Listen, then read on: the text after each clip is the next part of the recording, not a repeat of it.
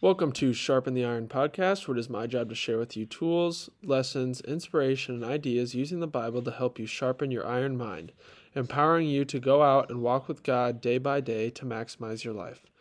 Today we have a verse from Isaiah forty-four two. I am your creator.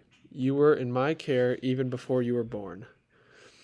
Today you might be hearing some birds in these episodes. I'm outside recording today, so you might be able to hear that in the background, but just a little heads up. Um, I want to start with saying you are not an accident. So just like someone who is a musician or an artist, you know, they create something. Um, a part of what they create comes from, you know, within them. And you could almost say that they put a lot of themselves into their work, into their projects. God has done the same thing with you. God never makes mistakes. You may hear things from families saying a child was unplanned, you know, wasn't supposed to be born or was a mistake. You know, and that might be the way that parents look at it, but God never makes mistakes. Every single detail of you was perfectly handcrafted by God. All of your, what you think are flaws and imperfections, according to like the human standard of beauty, are perfect in the eyes of God because He designed you exactly how He wanted you to be. He created you, and He wouldn't create something that isn't perfect in His eyes. It's when we let the human secular standard of beauty, the fleshly, earthly way of thinking, be in control, is when we find our flaws and imperfections, instead of loving ourselves for the way God created us. You know, however, when you look at yourselves in the eyes of God, you can see that you are perfectly imperfect, because obviously nothing and no one's perfect, but you are perfectly you just the way you are. You know, would you ever go outside, look at a tree, and say that tree's ugly? Or say that tree isn't perfect? You would just look at the tree and think that tree is exactly the way it should be. That tree's perfect, regardless of its branches, its leaves, its bark, the amount of shade it gives off. You would just love the tree the way the tree is. And this is what you should do for yourself also. Love you for who you are. Then it's so much easier to love others for the way they are. It becomes easy to focus on all our flaws and imperfections. It really is easy to focus on the negative. And when when we do that, it's easy to find, uh, you know, the flaws and imperfections in others.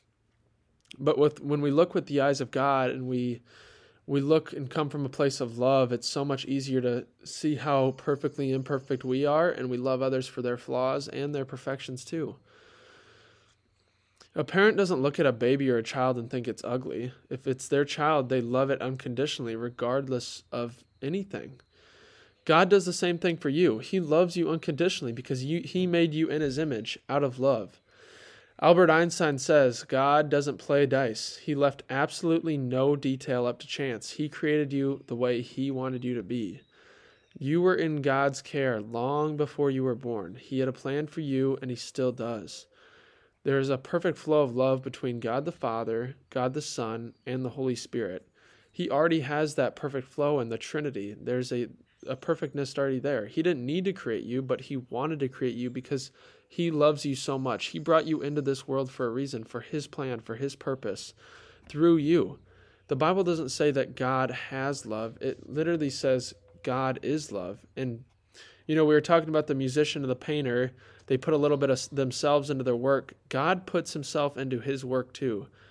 God doesn't make mistakes. You're not an accident. And so then there is that love that of Love from God is in you. He is the source of life. You have that in you. Stop looking for love in earthly things and people, and you will always be let down. You'll never be satisfied when you turn to money um, for love, or you turn to pe- people for love, you turn to money to satisfy you, you turn to things like that, earthly things. You have to turn to God.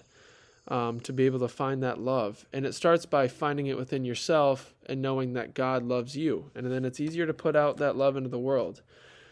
You know, when you're able to find this love from within yourself, you can start sharing it and spreading it, this love with the world and others who need it. Know that you are loved. Know that God has a purpose and a plan for you because you are not an accident. He wants something good to come out of your life. He is using you for good. Jeremiah twenty-nine eleven.